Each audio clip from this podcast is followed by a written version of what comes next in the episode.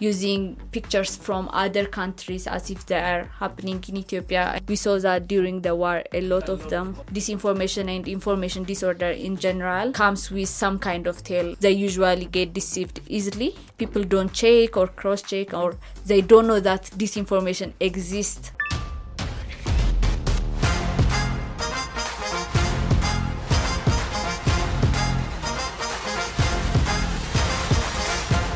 Larada Podcast. Hello everyone, welcome to Larada Podcast. This is Nawal and Kirwil.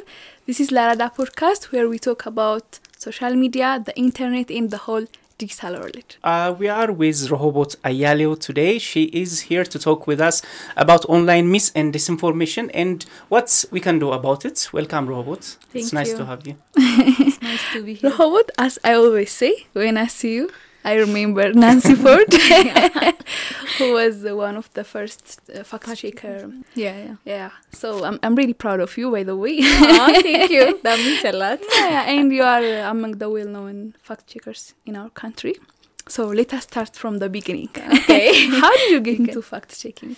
It's kind of a coincidence, I guess. Okay. Yeah. It's always easier. Kind of.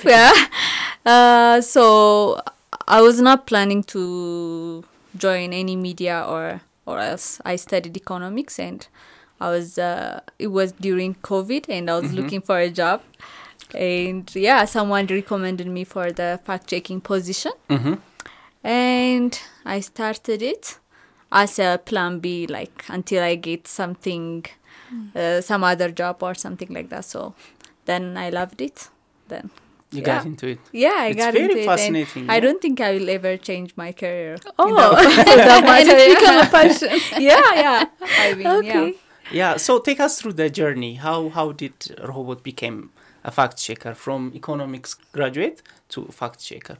So as I said, it was during COVID. So there were a lot of online trainings about fact-checking, because it was the time that even the word infodemics started or something. The trend was about disinformation was really high at that time. So there was a lot of trainings online.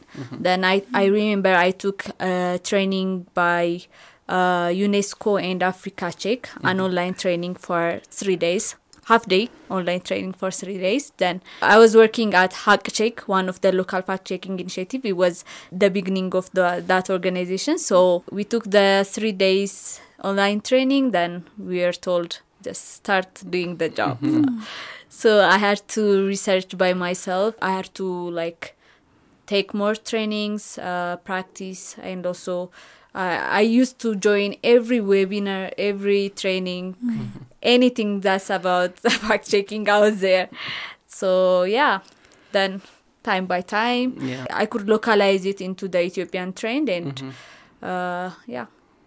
so it's very fascinating. So, like you said, you got into it by coincidence. Yeah. So I'm sure it must have been very hard for you when we were starting up. So what was the most challenging thing for you when you started working as a fact checker? So even though it was a COVID time, I started fact checking during when the Northern war broke out. So the contents really shifted from we took a training about COVID, and the things we are fact checking was about war and conflict, and it was kind of new, even for everyone, not only as a fact checker, but for everyone. And one of the challenges were we didn't have any mentor or anyone who could go and ask some question. We have to come up with techniques. We have to come up with solution for every new problem. So there was no one to look up to, especially in Ethiopia. Yeah. Even until now, even until today, there are only numbered fact checkers. So one of the difficulties was that. And in general, I was not more of a political person. I was not that much aware about the politics, but I had to be up to date in a short time. Yeah. And also I have to be politically correct in everything I say, in every fact check I do. So that was also a bit challenging for me personally. But in general, the main challenge was there was no one to look up to, mm-hmm. and we had to do every little thing by ourselves. You learn as you go. We learn by mistake, we learn by experience. I think being among the first ones is an opportunity, and sometimes it's just a challenge, right? So how long it is since you become? Well, 3 years and something. All right. So what is your observation on the flow of information on social media, specifically in our country? Well, I still have question about how many people get information, because we say that this information is affecting Ethiopia, or social media is impacting the people on the ground and all that, but there is only like 6 million social media users or something, and I don't know how the other population get information. It's really complicated. I mean, it needs a deep research, so I see it as an untouched kind of landscape. But one of the things I learned, especially about disinformation and all the information disorder in Ethiopia, is like it reaches the peak during conflicts or even holidays. I mean, holidays were supposed to be fun and exciting, but usually disinformation actually peaks during holidays. It's highest? Wow. Yeah. Really? I didn't know what kinds of information? Yeah. I mean, let's say it's Adwa, or let's say it's Mescal or something. There is always some controversy regarding holidays or regarding the place they are celebrated on or something like that. So there is always a disinformation that comes with those incidents. And as I said, there is war and conflicts everywhere. So even when there are 2 or 3 conflicts around different parts of the country, when one of them like peaks or reach the highest point, all the information and the conversation shift to that. For example, during the northern conflict, Ethiopian conflict, there was a conflict in Oromia region, and also there was a cross-border conflict between Sudan. So during that time, even though there were 3 different conflicts, so when the Sudan issue reached the peaks, all the conversation shifts to that end. The conversation becomes toxic, and the information disorder fuels more. So one of the things I observed was disinformation and information disorder in general comes with some kind of tail. Like there is always a string that the fake information follows, that comes with the fake information. So when there is any incident, it doesn't have to be conflict, but maybe election. Our election was not that bad comparing to the other world because we were busy with conflicts and war. But when there is election, when there is holidays, when there is conflict, both it could be religious or ethnic or any cross-border or anything like that. So it usually reaches the peak. And there are a lot of information online. Of course, there are a lot of good information. And as you said, on the other side, there are fake and false information. And the more we use social media, the more we consume social media, there is a high chance to come across such information. And there are a lot of people who doesn't really understand or identify the mis and disinformation. So let's start by defining what mis and disinformation is first. So mis and disinformation are usually used exchangeably, but they have a bit of difference. So misinformation is a false information that's shared with no bad intention, or the person who's sharing that information doesn't know it is false. So usually they are deceived, or they think that it is true, but they're sharing it anyway, and it will have harm or bad impact on people. When it comes to disinformation is a false information, but it is shared knowingly by bad intention or ill intention. So the person who's sharing that information knows it's false and shares it anyways. Usually, misinformation is more dangerous because people don't know that they are spreading false information. So they will not believe you if you tell them it's false because they think it's true. So, but it's kind of a bit blurry to know whether it's disinformation or misinformation because we don't know people's intention in general. But in our case, in Ethiopian case, most of the information disorder we see are believed to be misinformation because people don't check or cross-check, or they don't know that disinformation exists on social media, so they usually get deceived easily and spread it anyways. What about the formats? They come in different ways. They have different formats. There are kind of 7 forms of disinformation. One of them is a joke, or it's just for fun, but it will harm, or it will have a potential to harm. So it doesn't have any intention, to be honest, but still people will get harmed sometime. That's one of them. The other one is false connection.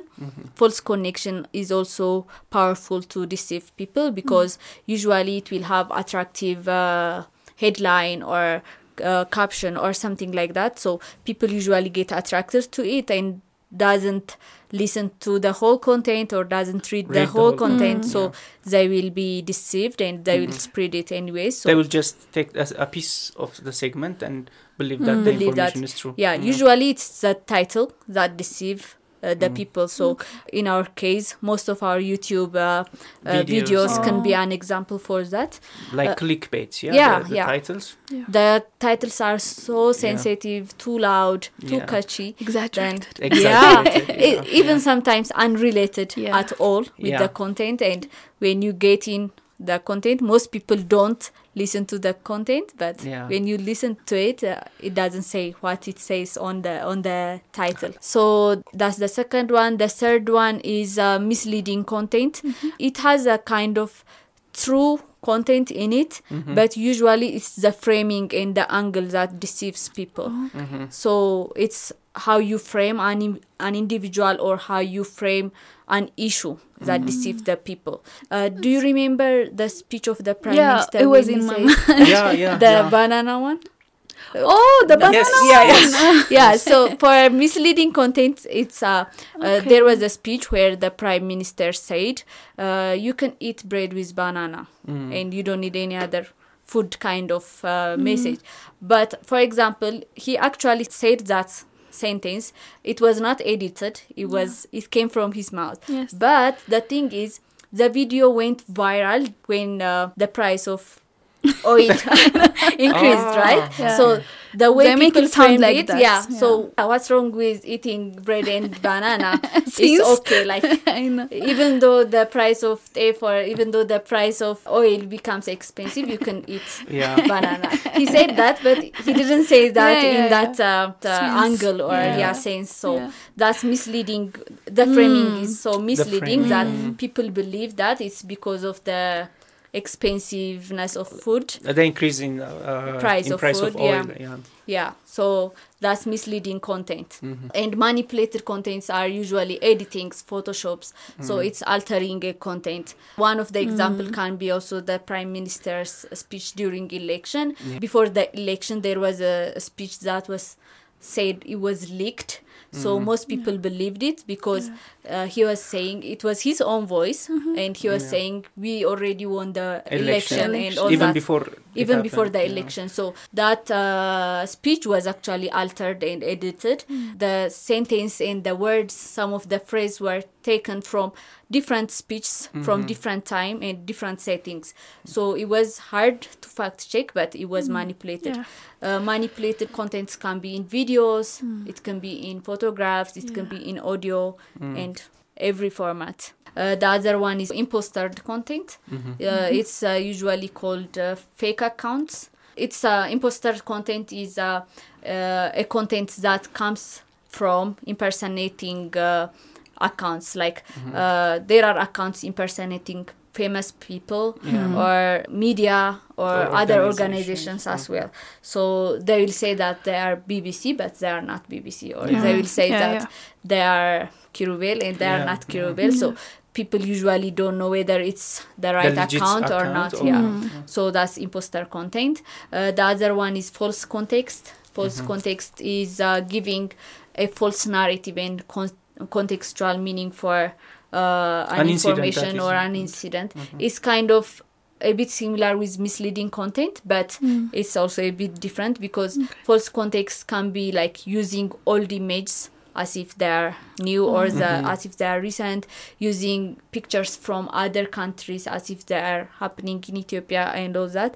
We saw that during the war, a lot of content. More than 80% of our fact check was false context. Pictures taken from old times, pictures taken from other countries that are said it's in the northern war or it's in Sudan or in Somali or whatever the issue was. The other one is fabricated content. Fabricated content is a bit different because it's 100% false and it's 100% new. There is no string attached to it. There is no context. It's just fabricate out of the blue or just come out of the blue. Now that you are a fact checker, you know all the types of misinformation and disinformation. We are social media users, but still don't know which one is which one. And there are many people who use social media.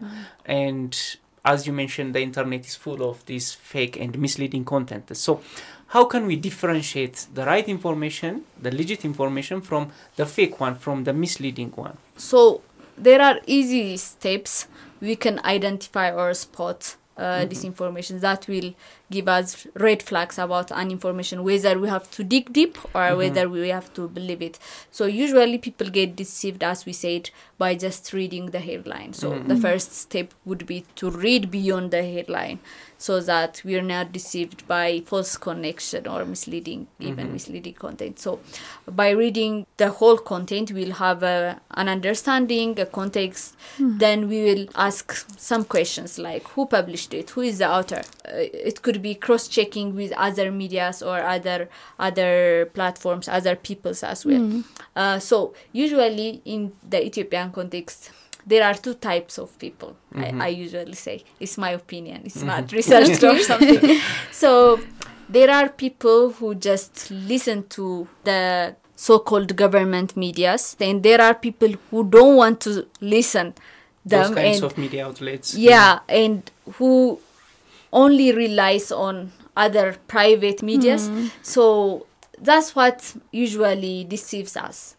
I mean, I'm not saying the government or the other medias are true or we just have to believe them. I'm just saying we have to cross-check between them because we never know who is biased until we see the other side of the story or until we cross-check with them. So cross-checking other medias and even other people. The other is checking any attachments, because attachments, pictures or PDFs or videos are usually posted as an evidence for the information shared, right? So we have to cross-check whether those evidence really proves the information or whether it backs it.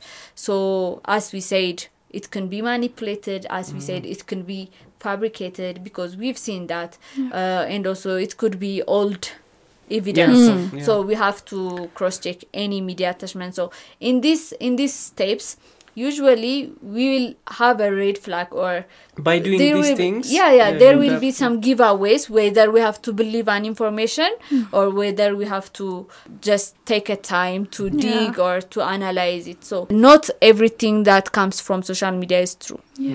So people have to understand that. And be cautious. And be critical thinkers. They have to analyze any information, whoever said that. I mean, it could be a media we trust or it could be a media we don't like. We have to analyze it anyways.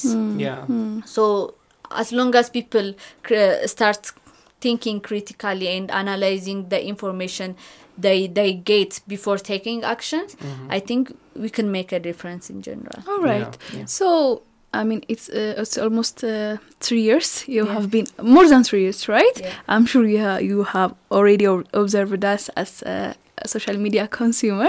So, how vulnerable we are for this and misinformation, I mean, as a society. Last time you were mentioning your father as a good example. Starting from that, let us observe our vulnerability.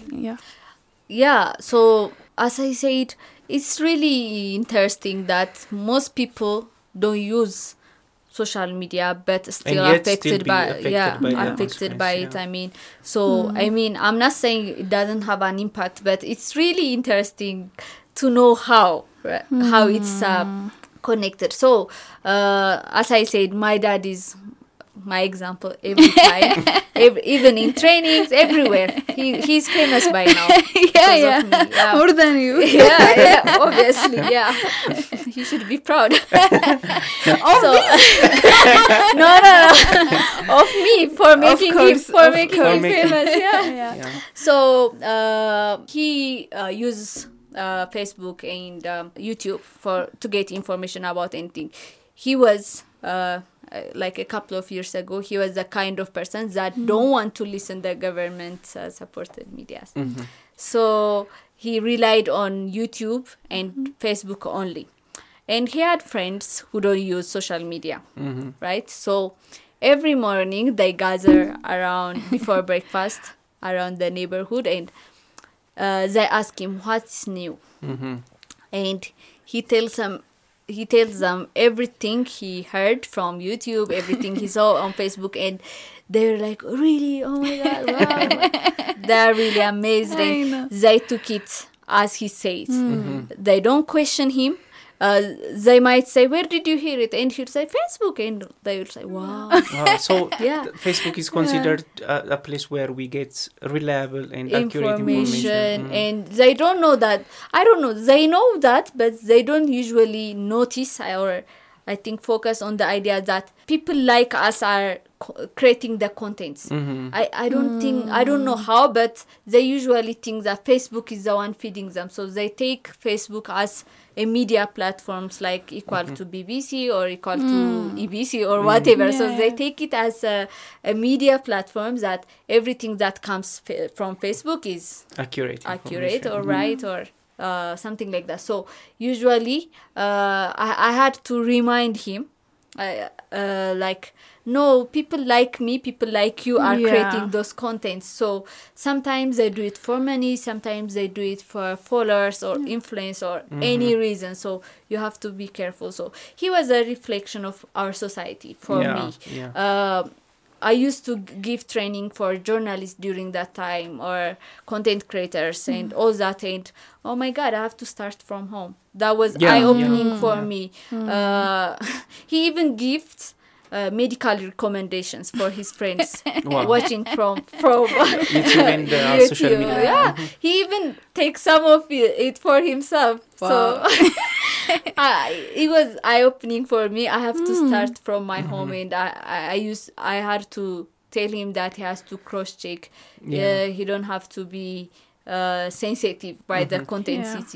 He don't have to take action just by seeing any content and all that. So my observation of our society in general is like we have a really low media literacy and there is an information gap.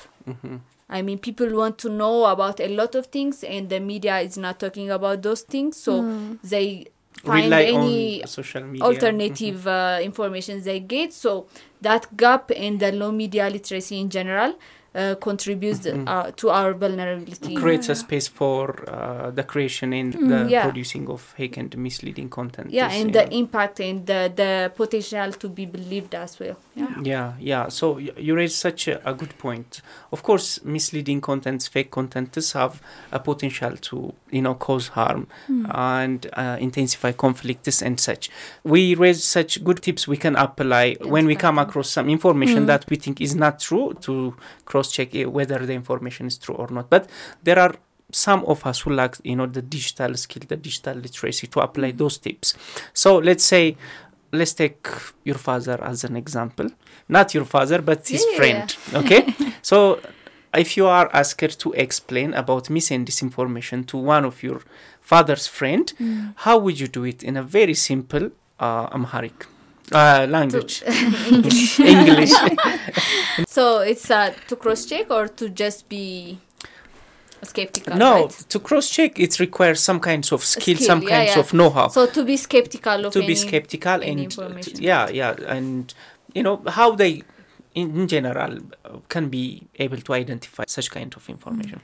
Well, first I will tell them that, as I said, mm-hmm. not everything that comes from Facebook or social media is true. Mm-hmm. They will have to understand how the media messages are even created or constructed in general, especially when it comes to social media, that people can share anything anonymously. The accountability level is really low, so mm-hmm. they will say anything they want. Yeah. So they'll say anything they want for a lot of reasons, for mm-hmm. financial reasons, political reasons, even to become influential or something mm-hmm. like that.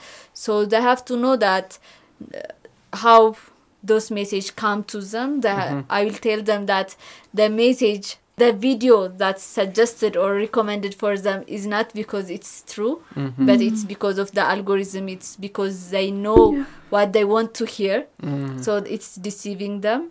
And also I will tell them to cross-check and to not rely to only one source. Yeah. Mm-hmm. Even though there are sources that we trust, we have to cross-check. We have to question them now and then. Mm-hmm. We have to check their source. Yeah.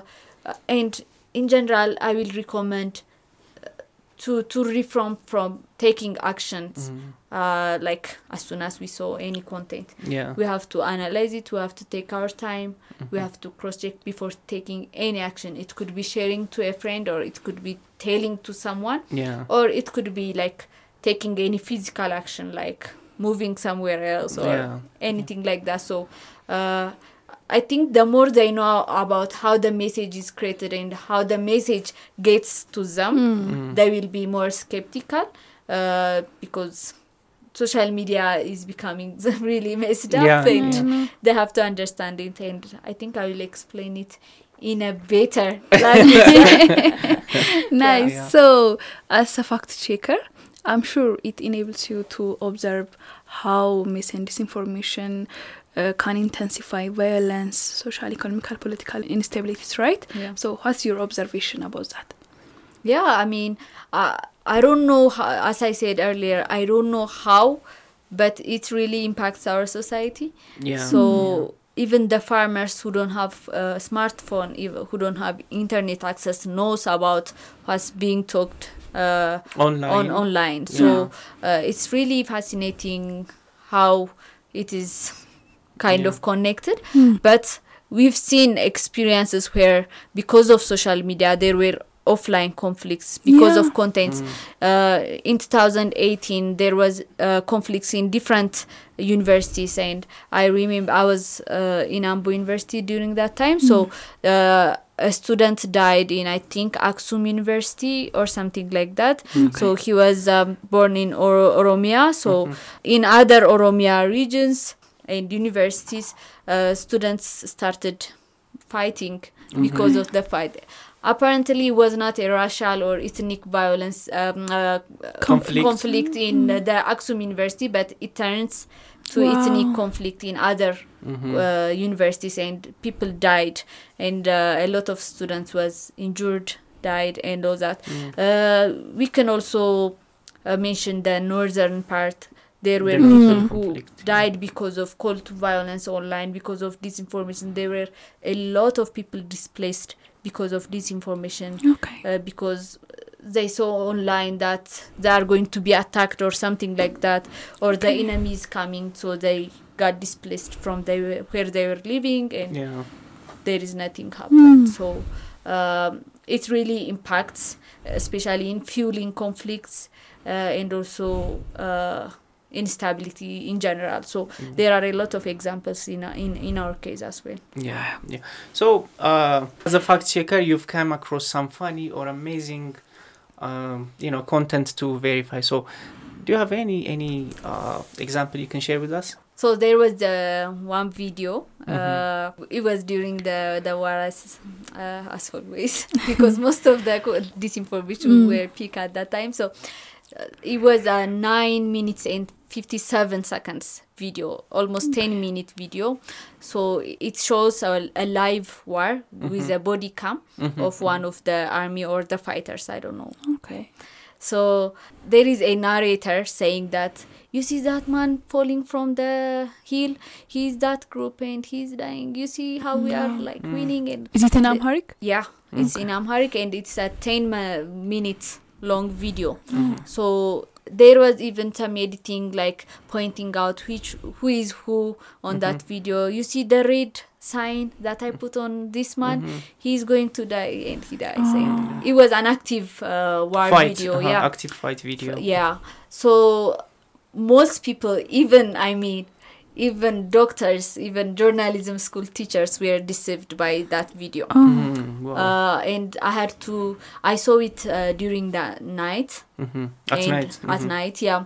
So I was very skeptical of it. So I had to check whether the video is old or something. So at first I got like a 1 minute clip of that video, but it was not a proof that all the video was from that video. So I stayed all night trying to find the whole video because the next day I had a training and I had to sleep, but I didn't because I was so curious and I had to do it. So it took me really long to find the whole video, but apparently the video was taken from the Yemen war. A conflict in Yemen. Yeah, the conflict in Yemen. So only the narration was made in Amharic, but the other whole content, I found it in one website showing that news. So it took me a very long time. But it's one of the interesting fact checks I'm proud of. What about the landscape, by the way? Wasn't it like it was similar to us? Really? It says the conflict is in the Afar front, and it's kind of like desert area, and the hills and everything was kind of similar. So I even tried to check the plate numbers of the cars, but the video was not that high quality too. So I couldn't identify what it said. Even their uniform was not that much identifiable. I tried like every detail. Techniques and every tip. I knew it was not right, but I couldn't find the proof. Yeah, your gut tells you that it's not right, but I know. Yeah, it's okay. Usually it's one of the tips we give for identifying false information. Trust your gut. Trust your common sense is one of the tips. Does it work all the time? No, because people are biased. Their gut is biased usually, but it's not to take actions, but to cross-check more. Your gut will help you whether to believe the information right or not. If your gut says it's false, you have to check it whether it's true or false. Not to believe it. The other, actionable techniques to verify information. For random social media users. For users, I usually suggest cross-checking from other medias, other platforms. Analyzing the content by itself can give them answers, like whether one of the most deceiving content in Ethiopia is false connection and false context. For false connection, you just have to listen to the whole content or read the whole content. Yeah. Usually it will give a lot of answer to just see the detail, read beyond the headline, and also to cross-check with other sources and to question the author itself. What kind of content he used to share. Is it usually biased? If it's biased and if he's taking the same side always, I have to question every information that comes from him or something like that. So the identifying tips usually give us answer. But technically, to check the image or the videos or even the content, we have to cross-check with sources like from the government or from organizations like the UN or something like that, or even to use some tools for pictures and all that. Usually that's too technical for people, but by just analyzing the content, it will give them a lot of answers. So you were mentioning times of conflicts, right? So times of conflict opens the door wide open for the creation of this misleading and fake content, right? And in such times, people also share a lot of information with intention to help others, right?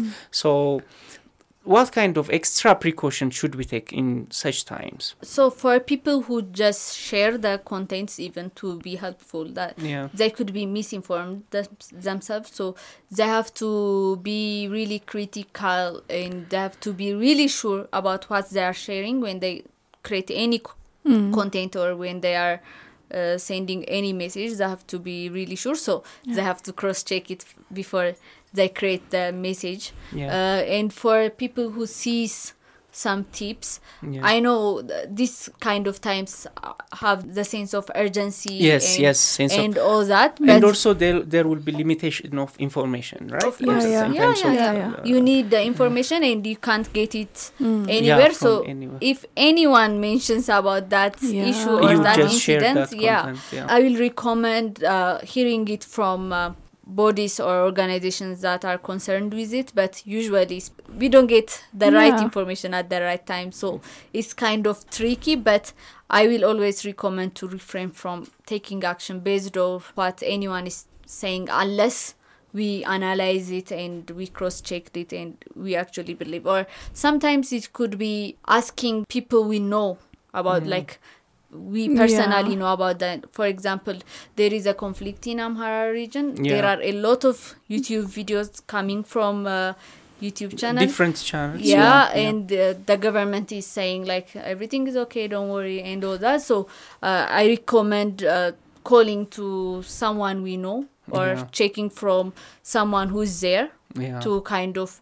balance. Not everything that person is saying true, it may not be true, but we should just balance hearing from different side of the story. I think that's the only solution. Otherwise, I don't think they shouldn't take action, or they should. It depends on the situation, I guess. Remember during the time of COVID, so pretty much I get a lot of remedies for the vaccine. If it was for those mis and disinformation, I'm sure COVID would not last. How long it lasted. I mean, people drank alcohol and sanitizer because Trump told them. So it's really,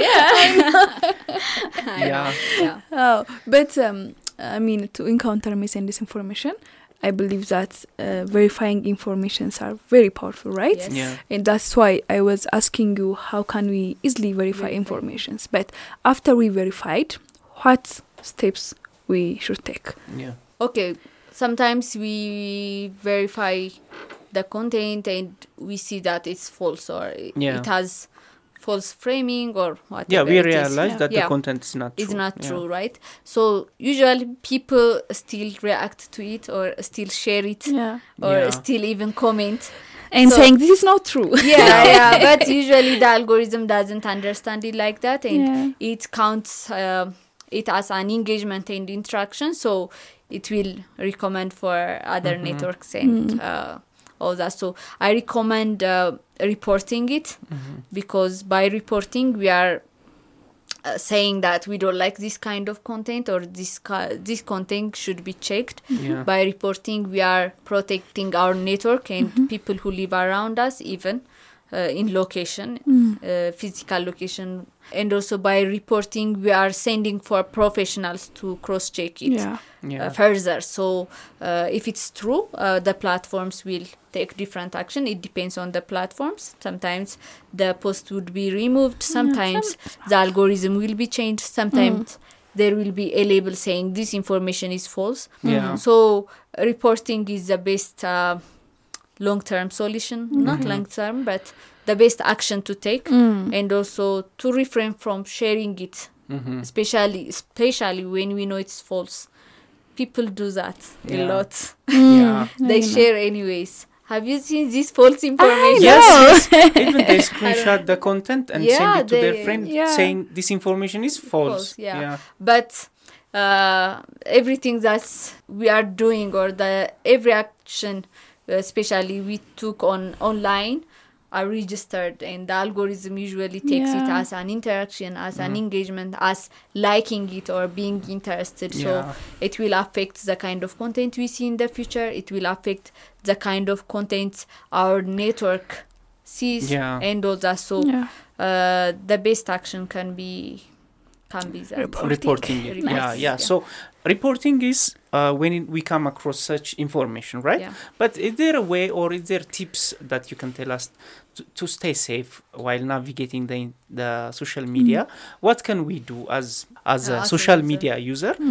What can we do to avoid such kinds of misleading content, as misleading information?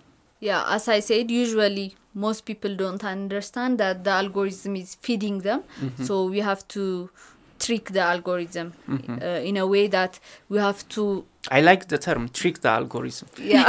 Please explain on that. So it's news feed, right? Yeah. Even the word is like, it's feeding us. Yeah. So we have to gather ourselves. We have to go to the sources to get the information, not wait until they come, usually, because after 300 interactions, it will just be out of our control. So we have to... 300 interactions. Yeah, yeah. Is it same in all? Sorry. In general, I think it's different for different social media. I mean, not only the likes count, but after 300 interactions and likes, the algorithm thinks it knows your interest or what you want to hear or something like that. So after some time, it's out of our control in general. Yeah. It's one of the factors can be the like and the interaction, but there are other factors. The amount of second we spend on one content, even the frequency we sign in or log in, even how long we stayed online. Is also another factors. Even the interest of people who live around us. Yeah. I have even the research. If you search what's happening in Ethiopia when you are in Addis, and if you search what's happening in Ethiopia when you are in the US, the answer you get will be kind of different, because the answer you get will be based on what the people around you is looking for or searching and all that. So we have to be careful of what we see, what we spend our time on. We have to, as I said, that's how we trick the algorithm. We have to even go to sources ourselves, not wait for them. I don't have to wait for a news to come from BBC. I just have to go there, or I don't have to wait for some other media to come to me.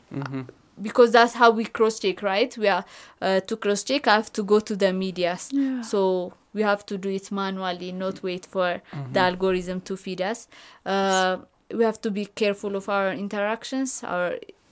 Let's say we're saying, no, the information is not true on the comments, but we have to still report it to trick the algorithm in general. Yeah.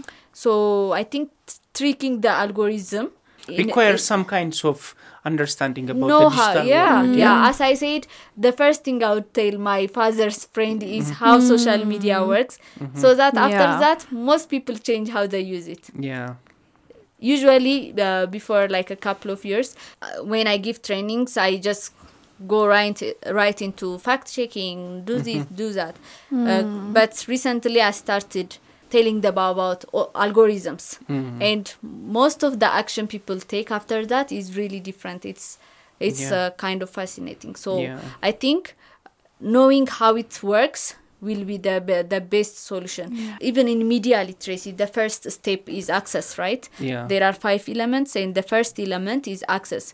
When we say access, we're not saying just having the internet or having the phone or the computer.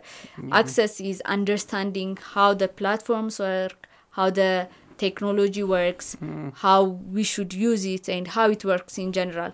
When we know that step fully, or when we have that skill of knowing how it works, the other step will be easier. Much easier. And the analyzing, the content creation, the action we take, every step is easier when we know about what we are getting into. So, yeah, that would be nice, interesting. Yes, very nice. So, That was for today. Yes. So today we were with Rehobot Ayalew, a well-known fact checker in Ethiopia, and we discussed about how online mis and disinformation comes, things and tips we can apply to avoid such kinds of information. Thank you, Rehobot, for your time. Thank you for having me, as always. Thank you. Thank you for listening and watching us. If you have comments, you can reach us on Facebook, Instagram, Twitter, and also podcast platforms. Rehobot, thank you so much again for coming. This is all for today. Ciao.